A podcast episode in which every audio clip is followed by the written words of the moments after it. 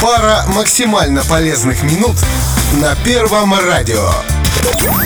Знаете, почему многие люди никогда не достигают светлого будущего? Потому что они живут в постоянной тревоге и плену навязчивых мыслей. Однако этот страх вполне можно побороть. Как это сделать, узнаете из нашего простого совета. Самое сложное – это принять то, что с тобой происходит. Страх свойственен каждому человеку и продиктован инстинктом самосохранения. Но это не значит, что, столкнувшись с ним, вам необходимо отступиться от намеченной цели. Наоборот, переживите этот страх, осмыслите его и идите дальше, как бы боязно вам ни было.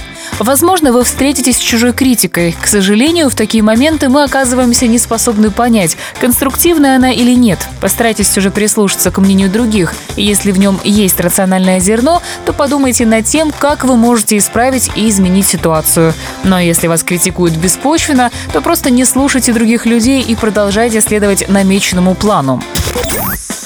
Вполне возможно, что ваш страх – это следствие прошлого негативного опыта, на котором вы зациклены. Побороть его можно, поняв, что прошлое не вернуть и не изменить. Мы все совершаем ошибки, но это не значит, что они должны подмять нас под себя и диктовать свои условия. Попробуйте больше думать о прекрасном будущем, которое ждет вас впереди.